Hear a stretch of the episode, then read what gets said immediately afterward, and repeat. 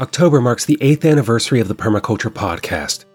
With that comes updated benefits for Patreon subscribers, including five giveaways next month, two live calls, a monthly AMA, weekly updates, and much more. Go to patreon.com slash permaculturepodcast to see the support tiers and sign up today. This is the Permaculture Podcast. I'm Scott Mann. Today, guest host David Bilbrey sits down with Hunter Lovins to talk about natural capitalism solutions and Hunter's new book, A Finer Future Creating an Economy in Service to Life. During their conversation, David and Hunter talk about the problems facing humanity from climate change to economic policies and how we got into this mess. She then shares solutions we can take, right now, to make a difference. Those ideas range from creating new habits to self directed ongoing education and direct action. Enjoy this conversation, and I'll join you again afterward. Hi, this is David Bilbrey with ecothinkit.com and the Permaculture Podcast, and I'm here today with Hunter Lovins, who I met at Regen 18. So, Hunter, welcome. Thank you. Honor to be with you. I really enjoyed uh, what you shared at Regen 18 and some of the stuff I've studied about you since then, and so I'm really excited to have this conversation with you one of the things I, would like to read a short quote from Buckminster Fuller because he seemed to come up a lot over that weekend, and it just kind of highlights what we're kind of all about, and that is how do we make the world work for 100% of humanity? It kind of sums up the regenerative movement in one short little phrase, and uh, and also seems to be a lot about what you've been addressing with your with your life's work as well. Secondly, is a Thomas Berry quote that I found uh, that you quoted, and it is We are in trouble now because we do not have a good story. We need a new story that will educate men, heal him, and guide him. With that, I'd like to start with just talking a little bit about you and your early sort of life and origins and how you came to this work. Well, I don't know that that's all that interesting, but uh, in some ways, uh, when people ask that, I say I'm not sure I had a lot of choice. My mother worked in the coal fields with John L. Lewis, organizing mine workers. My dad helped mentor Cesar Chavez and Martin King. They were around the house when I was growing up. So hmm. I guess I'm in the family business. Right. Wow. So, so what was that like having Cesar Chavez in the house? At the time, wholly unremarkable. I remember my mother coming home one day and saying, We're not eating grapes anymore. Why? Cesar's boycotting them. Oh, to this day, I still have a hard time eating a grape. I actually met him shortly, met him again shortly before he died, and said, "I'm uh, I'm Paul Sheldon's daughter." He said, "I know who you are." He was still just a lovely, gentle, wise, brilliant man. So that was from like like preteen age that he was around. Uh, that would have been teenage. So then you you get through high school, you're going to college. What are you studying? In the 50s, I worked in fair housing. In the 60s, I worked in civil rights and then anti Vietnam War. Then planted a tree for the first Earth Day and pivoted into environmental work. Took a double degree in political studies and sociology with an emphasis on the environment. Went to law school because uh, growing up, people would always say, And what are you going to be when you grow up, little girl? And I would say, I'm going to be a lawyer. I go, Oh, I didn't have to do a darn thing, but it was very impressive. About to graduate college, it occurred to me if I didn't go to law school, I was going to have to figure out what I was going to do. So a group of us went to law school. We all took the law boards at the same time, got about the same score. There was one school I wanted to go to because it had, at the time, a good environmental program. And so just applied there, got in. My first year, ran into a couple guys who said, you know, this is the end of your academic career. It really doesn't matter what grade you get. All you need is the minimum grade to stay in school. So don't make yourself crazy. And so, well, that, that sounds sensible. So, uh, was not a particularly impressive student in terms of grades. My first year, Second year, I could take classes I wanted, got straight A's. The dean said, Why didn't you do that the first year? You'd have gotten on law review. I said, I didn't want to be on law review. And to me, law was a tool. I loved the study of the law, again, because not, with no screaming pressure on, uh, it's a it's a fascinating subject. And I was going to use law to enhance social good, environmental good. Got out, took the bar, practiced for a couple of years, and then uh, realized law is actually a lousy tool. I mean, thank God for the good environmental lawyers out there, but they are by and large operating on the margins within the system that is given to them. And again, thank God for them. They're saving a lot from being a lot worse, but it isn't going to fundamentally change the system. And so I joined a group of folk who were planting smog tolerant trees in the mountains behind Los Angeles as a way of starting a conversation about smog, which seemed to me to be a symptom of the misuse, misunderstanding, misallocation of energy. So in about 1972, I started teaching myself energy policy. Back then, it wasn't a polite subject. Unless you worked for a utility or an oil company, it never came up. 1973, the Arab oil embargo happened, and everybody was talking about it, but nobody had an internally consistent approach to it. In 76, I tracked into Amory Lovins' paper in Foreign Affairs, Energy Strategy, The Road Not Taken. Read it because a fellow I admired much said, This is what you've been looking for.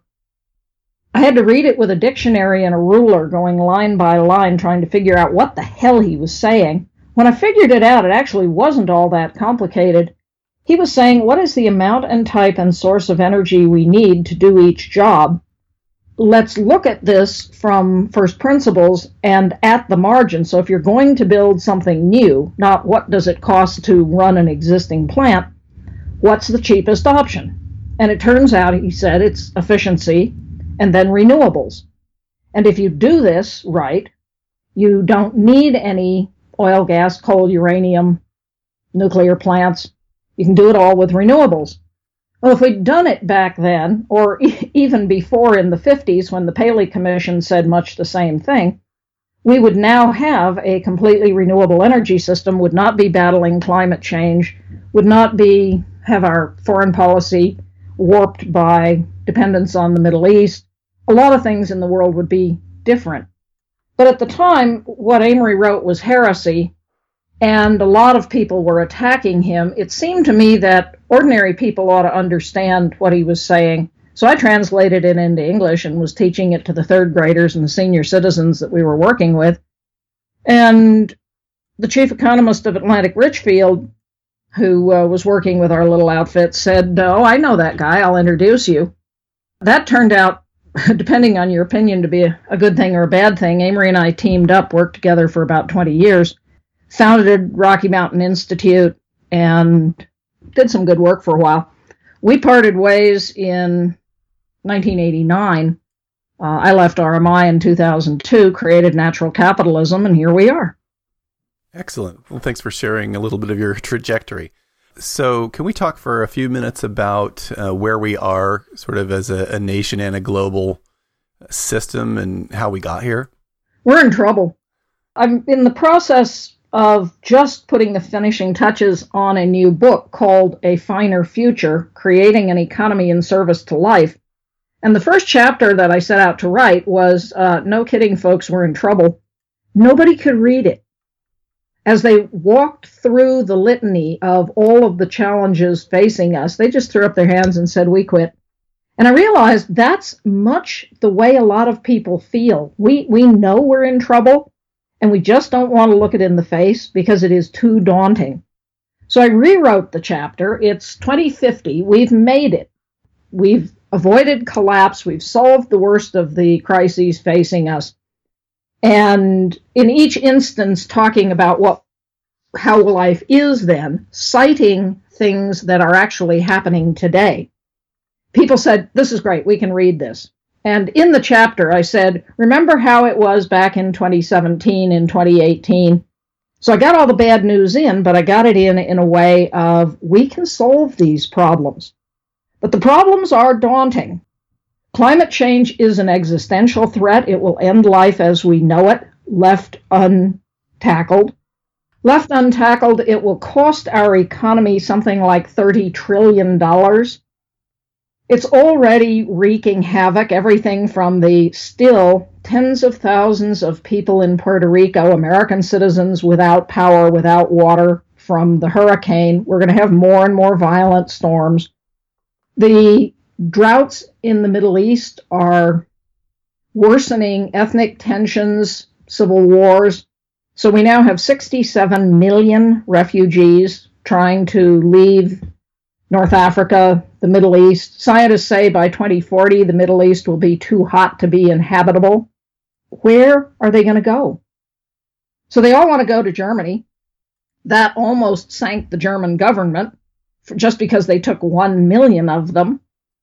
And so now you have political crises across the Eurozone, whether it be Brexit or the Hungarians, the Austrians voting in right wing dictatorial governments, the Italians voting in a right wing government, the economic collapse in Greece.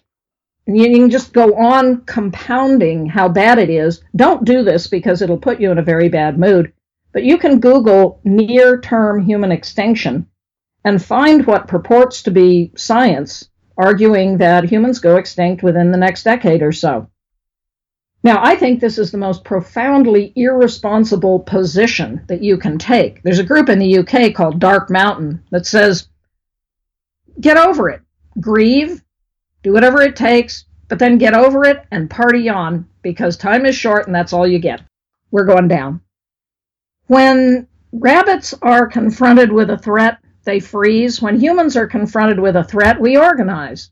We entrepreneur. We create solutions. We create new ways of doing things. We're not rabbits. Let's go. Let's organize. And we know now that we have all the technologies we need to solve the worst of the problems facing us and buy the time we need to solve the rest.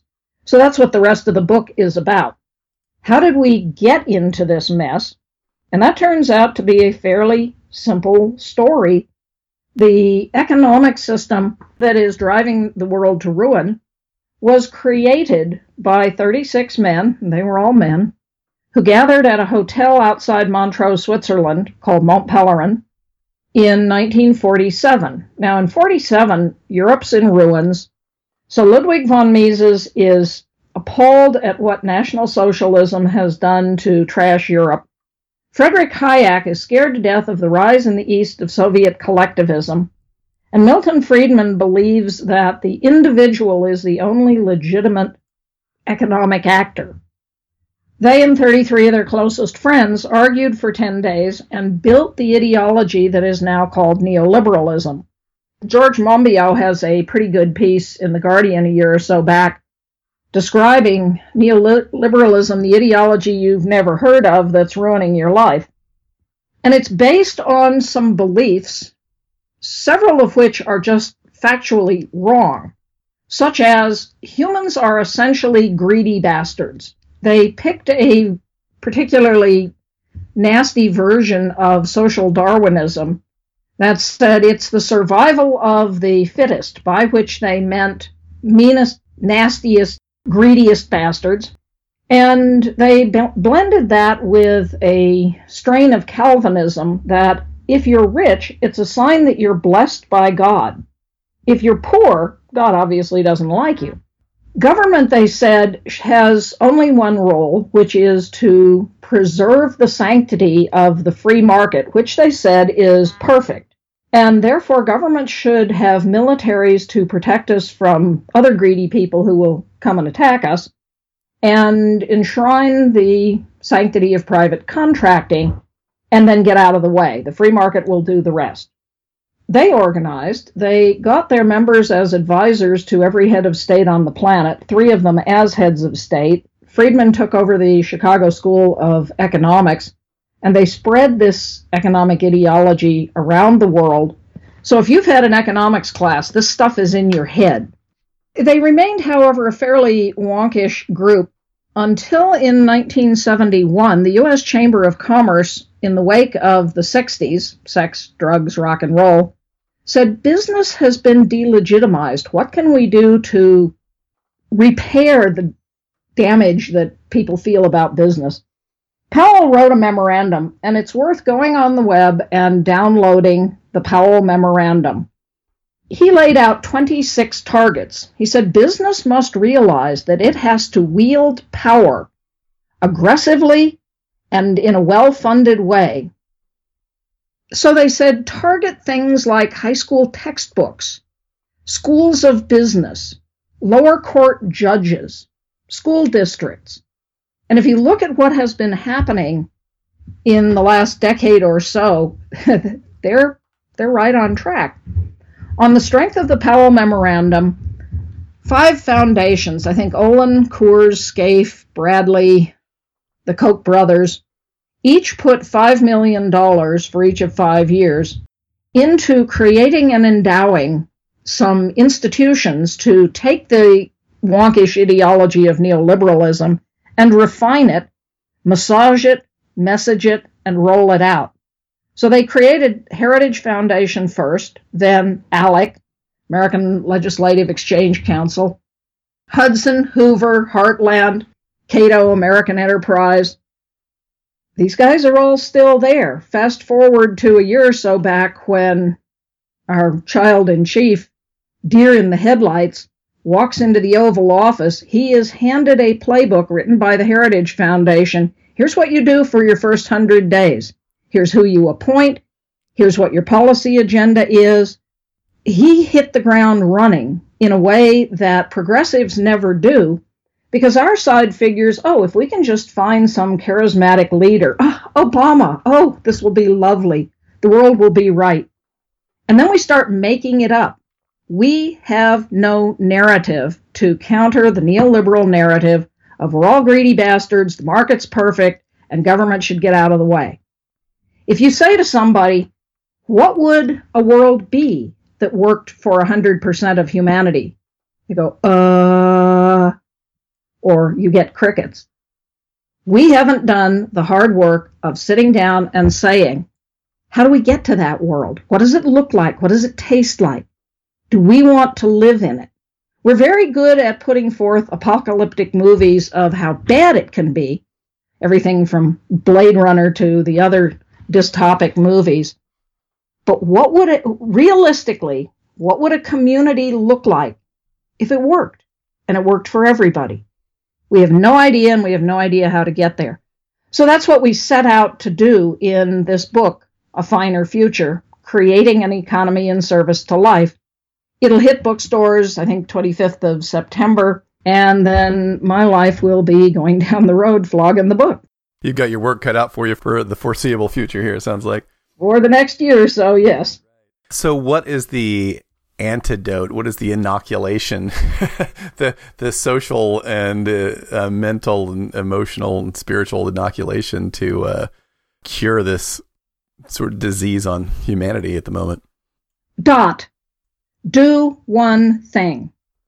If you look at all of the problems facing us, they are too overwhelming. You don't know where to start. So start somewhere. Start local. Start with something that you can do in your life every day and just do one thing and you will be making a difference. Will it be enough? Of course not. But if you and all of your family and friends and colleagues and community members all make this commitment to do one thing and then begin doing it together and then begin talking about it and talking about what do we want our community to be like? What is it about our community that we have that we love? What is it about it that we might want to change? And pull together a community group that is oriented to building the kind of community you want to live in. And perhaps it's um, working in fair housing, perhaps it's working in civil rights, perhaps it's working in the environment. These are all important aspects of beginning to build change. Maybe it's early childhood education. Whatever it is that you are passionate about, do one thing. Now, what we're doing at Natural Capitalism and with a team of people from around the world is trying to replicate what the neolibs did at Mont Pelerin. So, over the past couple of years, we've had a series of meetings where we've pulled people together to start trying to frame this new narrative of shared prosperity on a healthy planet as an antidote to the neoliberal, we're all greedy bastards and the market's perfect. We're still in the wonkish stage, so we're working with some marketers, and of course, we have no money. Uh, so we're bootstrapping all of this out of our various organizations. About a year ago, we realized all these disparate organizations are great, and we need to be communicating with each other and we need to be pulling together. So we created a group called WEAll Wellbeing Economy Alliance that is headquartered at the moment out of the UK. It'll be meeting in a couple weeks in Spain. It includes groups like Wellbeing Economy Africa, Sistema B out of Latin America, NESI, New Economy Social Innovation from Spain, and groups from all over Europe. Groups in this country like the Tellus Institute, uh, Next System. We're pulling together as many of the new economy groups as we can find to build ultimately a global citizens movement to call for the sort of changes that we can identify are necessary to do things like uh, roll climate change backward and ensure that all people have adequate renewable energy, healthy food, livable communities, the core ingredients of what makes life a high quality life. So watch this space. We will uh, will be announcing WEAll at a big event in New York in September, which uh, just happens to coincide with when the book's coming out. The book was co-authored by Stewart Wallis, who is the chair of WEAll, Anders Wijkman, who is the co chair of the Club of Rome, and John Fullerton, who put forth the concept of regenerative economics. So, uh, if, if we're at all successful, we will build a web based platform that enables a global citizens conversation around all of these issues. And we'd love all of you to join. That sounds amazing. I, am excited after that uh, setup of where we are and how we got there, and me asking the antidote that you've you've got a well worked out antidote already in progress. Thank you. That's very encouraging. So you've spent a lot of time in education as well. You, have crafted several um, graduate level programs and taught in many of them. So for those of us who aren't in a position in life to get an MBA, how would you point us as far as educating ourselves? Books, courses, YouTube videos, whatever, uh, what would be the, the sort of the pillars of re-educating ourselves into this sort of regenerative mindset? Figure out what it is that you really care about. My friend, the folk singer Kate Wolf, said, "Find what you really care about and live a life that shows it." So just take a little time and think about what matters to you.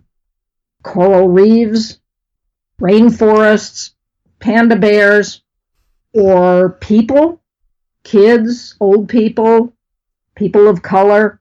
And it doesn't matter where, which piece of this larger system you pick, they ultimately all tie together. That's the, the wisdom of systems thinking. And then go online, start Googling around the topic that you've found, and every day, educate yourself a little bit more about the topic that you care about. Take a committed amount of time. Take an hour, two hours, whatever you have, 15 minutes if that's all you have. Load this stuff onto an iPad, watch it while you're in transit if you're not driving. And every day, just educate yourself a little bit more.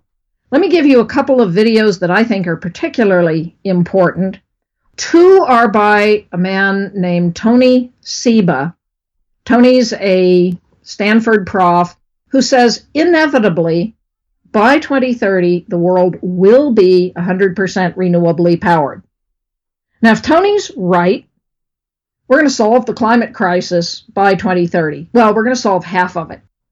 Tony says this is inevitable because of four things fall in the cost of solar, fall in the cost of storage, batteries, the electric car, the driverless car, and then the business model of transit as a service. He said these autonomous electric cars powered by solar will take you where you want to go tenfold cheaper, 10 times cheaper than what you pay today to own, maintain, fuel, insure a private vehicle. At a tenfold drop in price, he says everybody's going to go in this direction and it's all over but the shouting.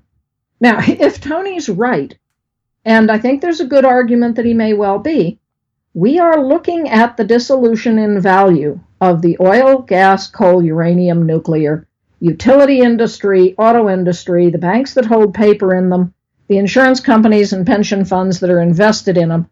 This will be the mother of all disruptions coming at us within 10 years' time, and we have no earthly idea what to do about it. So start thinking in your own community. If the economy is going to get very shaky, and there are a number of things that could make the economy shaky, from uh, the trade war that we seem intent on getting into to the fact that uh, we've just released the big banks from the puny restrictions we put on them after 2008, and they may well go and collapse the economy all by themselves, to uh, what Tony is saying. What do you need in your community to survive? Where does your food come from? Where does your water come from? Where does your energy come from? Housing, healthcare, sanitation. What can you begin to do in your own community to enhance the resilience of the systems that you depend upon? And just start this conversation with your neighbors.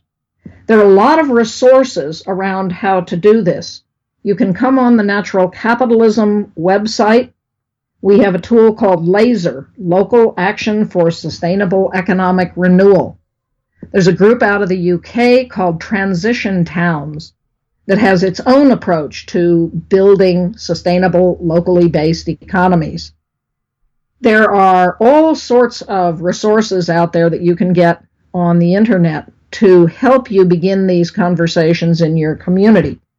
But I would suggest you begin them because things things may be fixing to get a mite western. A mite western, as in like bonanza. As in like a horse that's about to buck underneath you. Uh, I used to ride rodeo. Every now and again, a horse decides it'd rather you be sitting on the ground than on top of it, and then things get a little western. The other video is by a guy named Gabe Brown. It's called Keys to Building a Healthy Soil. And Gabe's a North Dakota was corn soybean commodity farmer who was going broke.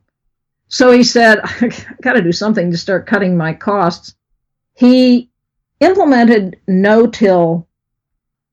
Then he started planting cover crops then he added animals, cattle, to eat the cover crops based on the work of a man named Allan Savory, who has put forth an approach called holistic management, holistic planned grazing. Gabe is now wildly profitable, producing a variety of crops, not just corn and soybeans, though he still does that. And he has started increasing the soil carbon now, this matters because, in addition to Tony Seba's work of transitioning to renewable energy, we need to suck carbon out of the air and put it back into the soil where it started out before we dug up fossil fuels and burned them. When the first pioneers came across the Great Plains, they found 10 feet of thick black soil. That black was carbon. It got there because of the coevolution of grazing animals and grasslands. As animals eat grass, the roots slough polysaccharides, sugars. That feeds the biological community in the soil. It's the microbes, particularly the mycorrhizal fungi, that mineralize the carbon from the sugars, from decaying plant matter, from manure from the animals. Now, Prehistorically, great grazing herds were dense packed because of predators. If you're a bison and a wolf is after you, the safe place to be is in the middle of the herd, so everybody's trying to get there. So the herd eats what it can, moves on. Meanwhile, its hooves have chopped up the soil, it's fertilized the soil. It doesn't come back to that spot until the grass has regrown. It just keeps moving. Today we can do that with electric fences, opening and closing water holes. And where ranchers are starting to do this, they're finding that they can put immense amounts of carbon from the air back into the soil. There are some calculations that if we did this practice on all of the world's grasslands, now that's a big if, over 30 years' time, we would get back to 280 parts per million CO2 in the atmosphere, which is the pre industrial level. We're now at 411 and growing rapidly. At that rate, this is more carbon in the atmosphere than humans have ever lived with. The last time the world had this concentration of CO2 in the atmosphere, there were crocodiles in Greenland and palm trees. And we're heating the earth, leading to the mass migrations, etc. So we know how to roll climate change backward, and you can watch how Gabe did this in this video, Keys to Building a Healthy Soil, which is on YouTube. The Tony Seba videos, if you Google Seba, S E B A, and then CRES, which is Colorado Renewable Energy Society. You'll get one of the videos.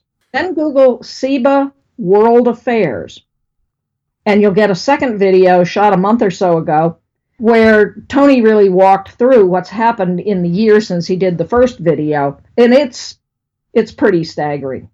I've interviewed some folks in the past that are involved with uh, holistic management and, and Savory so, uh, how long have you been pr- doing uh, those practices on your land?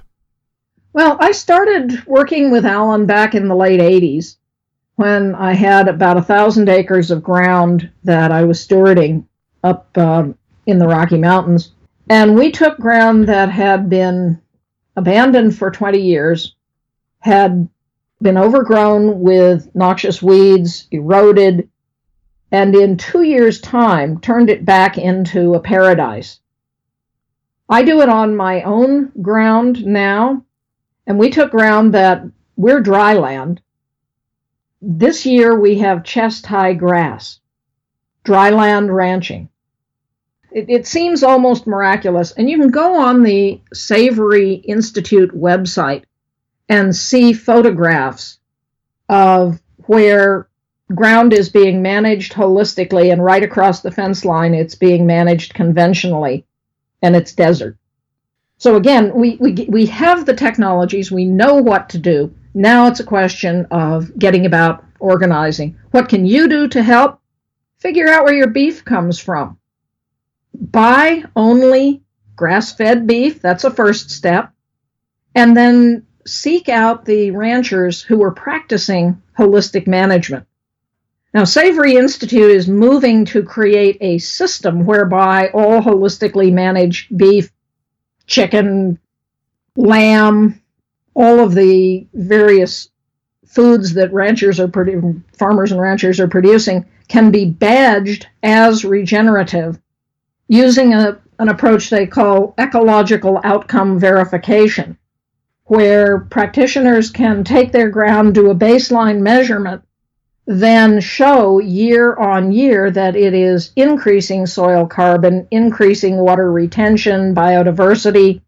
They're working with a lot of big brands who want to be buying regenerative products who will continue this badge all the way up the system so that then you, the customer, can know that you're buying a piece of a climate solution. I have a question for you, sort of a devil's advocate question. For the conventional folks, they might ask, well, can you grow enough beef to, to meet the demand? Well, short answer yes. If we started practicing holistic management on all of the world's grasslands, there could be plenty of animal protein to feed people. And you couple it with the work of, say, the Rodale Institute on organic vegetable production, compost based vegetable production, which rolls climate change backwards as well. And you might eat a little less beef, but you would be eating vastly tastier beef. We yesterday got the delivery of packaged meat from the latest steer we just had butchered. So we had hamburgers last night, and everybody was sitting around going, Wow, this is great. Holistically managed, grass fed beef.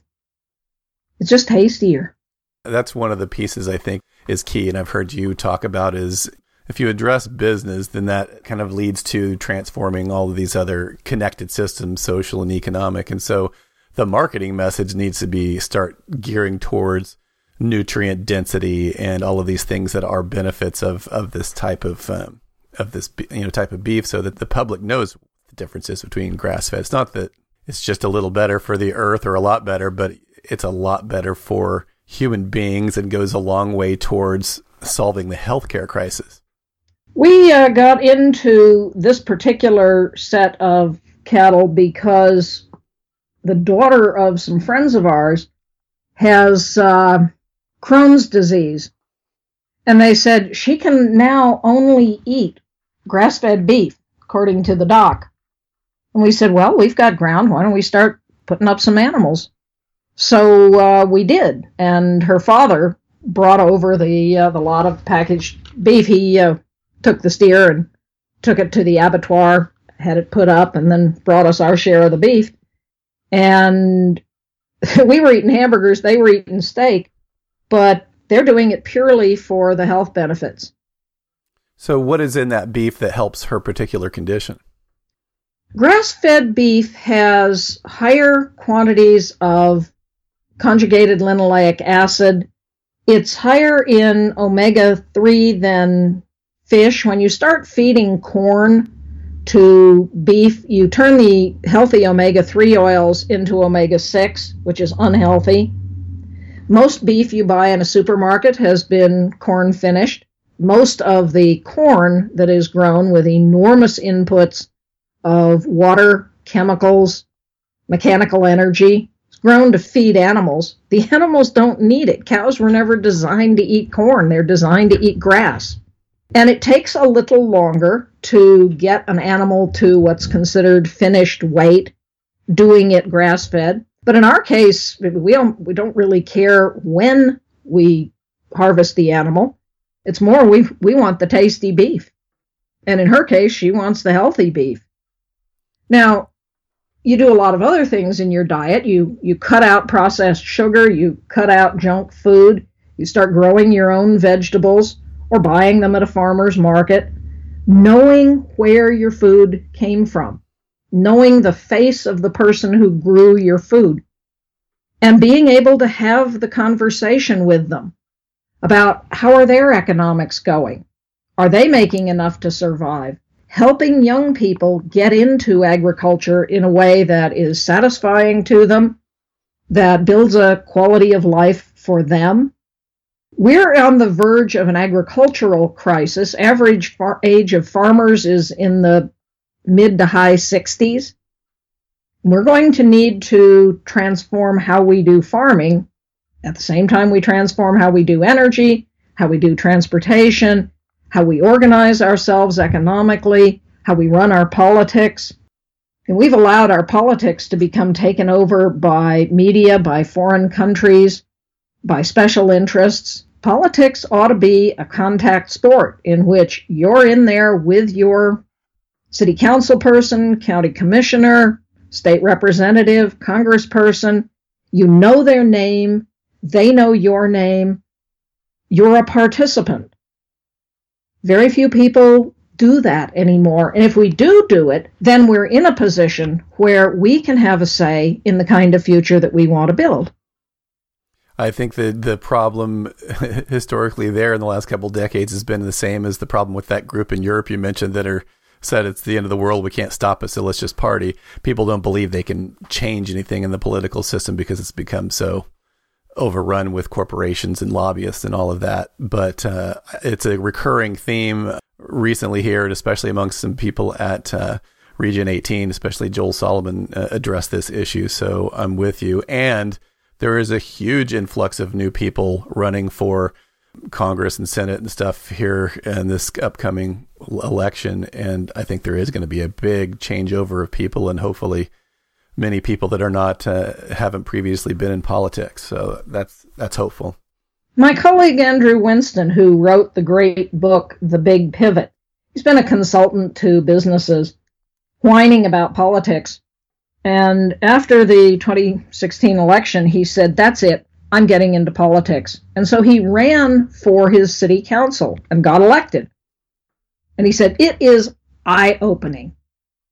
The extent to which citizens feel disempowered, but they're not. You can run for office. You can get elected. I've done it. I don't happen to like politics, but more power to the people who do. We need good people running for these offices. And when you find somebody good who's running, support them. Walk up to them, shake their hand, look them in the eye, and say, I want to help. And then go knock on doors, talk to your neighbors, help get them elected. They will remember you. And then continue to go and see them. There's something like 28 lobbyists for every congressperson. You better believe they're in their offices telling them what they want. Are you? And if you're not, then you almost have no cause to complain Congresspeople come home to their district where they have an office. You can make an appointment, walk in, talk to your congressperson. At a minimum, you can talk to their staffers. Go tell them what you care about. Write them a letter. Take out a little card, piece of paper, pen, and write to them. Trust me, they count handwritten letters. They don't so much count when you click on an internet site of here, write your congressperson, but if you handwrite a letter, they uh, they take that very seriously.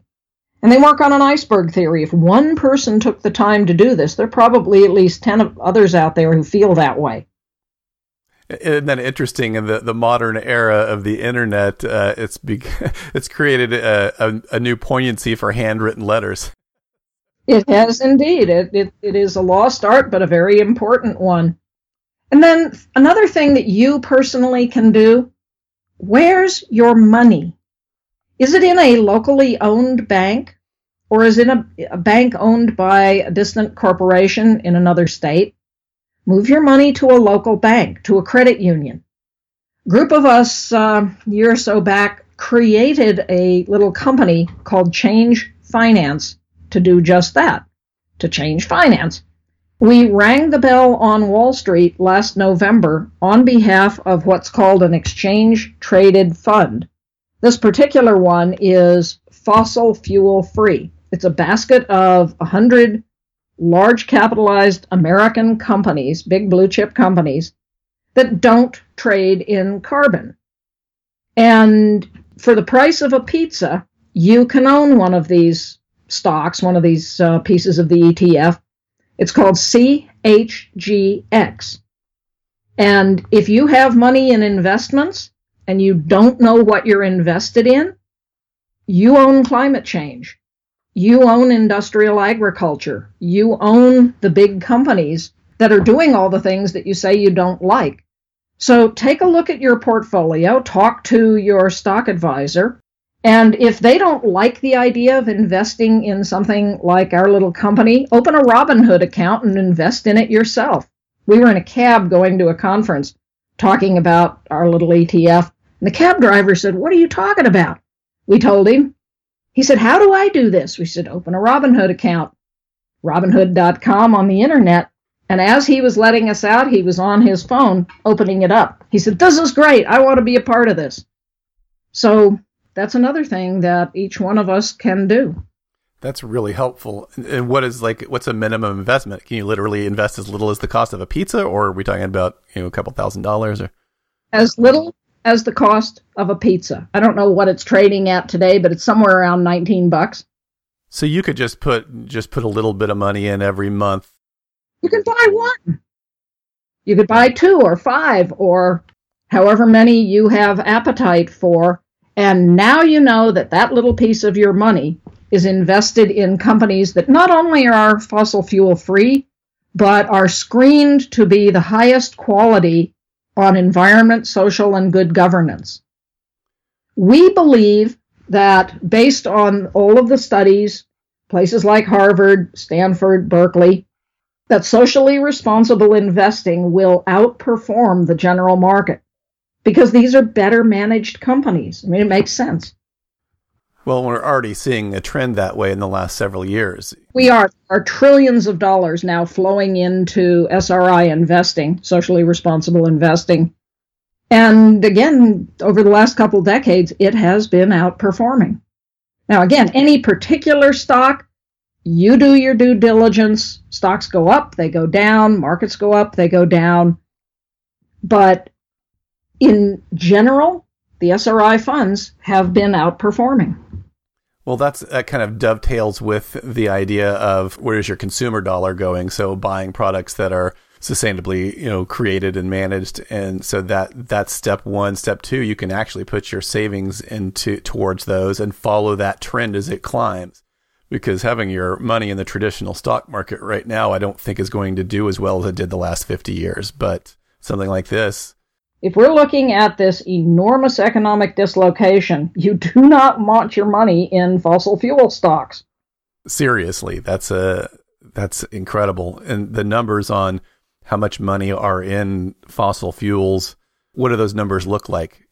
I advise a little uh, what's called a family office. This is a family that has money that they invest they used to be in extractive industries, oil, gas, mining. They have gotten out entirely. He said, This is no longer a good investment. We're going into clean energy. So, back to education for a moment. Um, you've been involved in creating several MBA type programs. What are some of the pillars of, of those programs that you put together? I teach at the Bard MBA this is what's called a hybrid program. So we meet once a month for four days intensively. And then the rest of the time you can be off about whatever you're doing, your job, your life. We then meet online Tuesday, Thursday evenings. In two years, you come out with an MBA. What's different about it is that sustainability, regenerative economics is baked into every class. So you learn all of the business disciplines accounting, finance, marketing, economics but you learn it from the standpoint of what we think is just a better way to do business, behaving responsibly to people and to planet, recognizing that the companies that are behaving responsibly have lower costs, are better able to attract and retain the best talent, have lower risk better manage their brands, reduce the cost of distrust. You know, when Walmart announced its sustainability scorecard, they cut in half the number of people saying, I will never shop at a Walmart. Then one of their stupid managers did this thing with the box where associates could donate so that poor associates could afford a Thanksgiving. And they, they wiped out the gains they had made through their environmental program. They, they haven't quite got it on the social side yet, and sustainability is both about the environment and about how we treat people. And at the Bard MBA, we talk about all of these sorts of issues. And so I have students doing projects in regenerative agriculture, in community organizing, in affordable housing. Uh, one young man is trying to do hempcrete houses in West Virginia, trying to launch a, a hemp industry in West Virginia. One of our students uh, just ran for Congress and won her primary, so uh, with any luck, uh, Jess King in Pennsylvania will be headed off to Congress in November. Fantastic. So, as far as getting started, and what are some of the absolute sort of key books that people should read as a foundation? Well, I hope they will read my new book, A Finer Future Creating an Economy in Service to Life, coming out in September. There's a paper by John Fullerton, Regenerative Capitalism, that you can get online through Capital Institute. Any of Bucky's books, Operating Instructions for Spaceship Earth, is a good one. Brilliant book out last year from a gal who worked with Oxfam in the UK called Donut Economics. A gal named Kate Raworth. Book by Freya Williams. called Green Giants, profiling how the companies that have green baked in are the next billionaires, next billion dollar brands. Andrew Winston's Big Pivot. There's no shortage of great books to be reading. Kate Raworth uh, was one of the speakers on a program that Otto Scharmer is doing called Transforming Capitalism, and and I can put a link to that in the show notes as well. And she talked about her book and and also how she kind of came about. The thing that made her ideas go viral was the graphic, the donut uh, economics graphic, and so that's a good uh, good point for how we create this narrative to change things.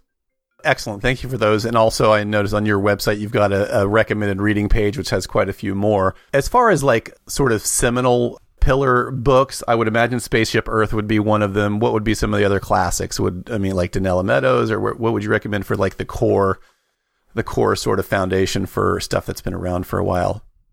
I would Google Donella Meadows to those of us who knew her, Dana Meadows. Her landmark book, Limits to Growth, I would not read.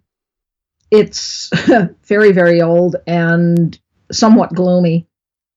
If you really want to read one of her books, the, her book Beyond the Limits is what a 20 year update to Limits to Growth, which was written in 1972.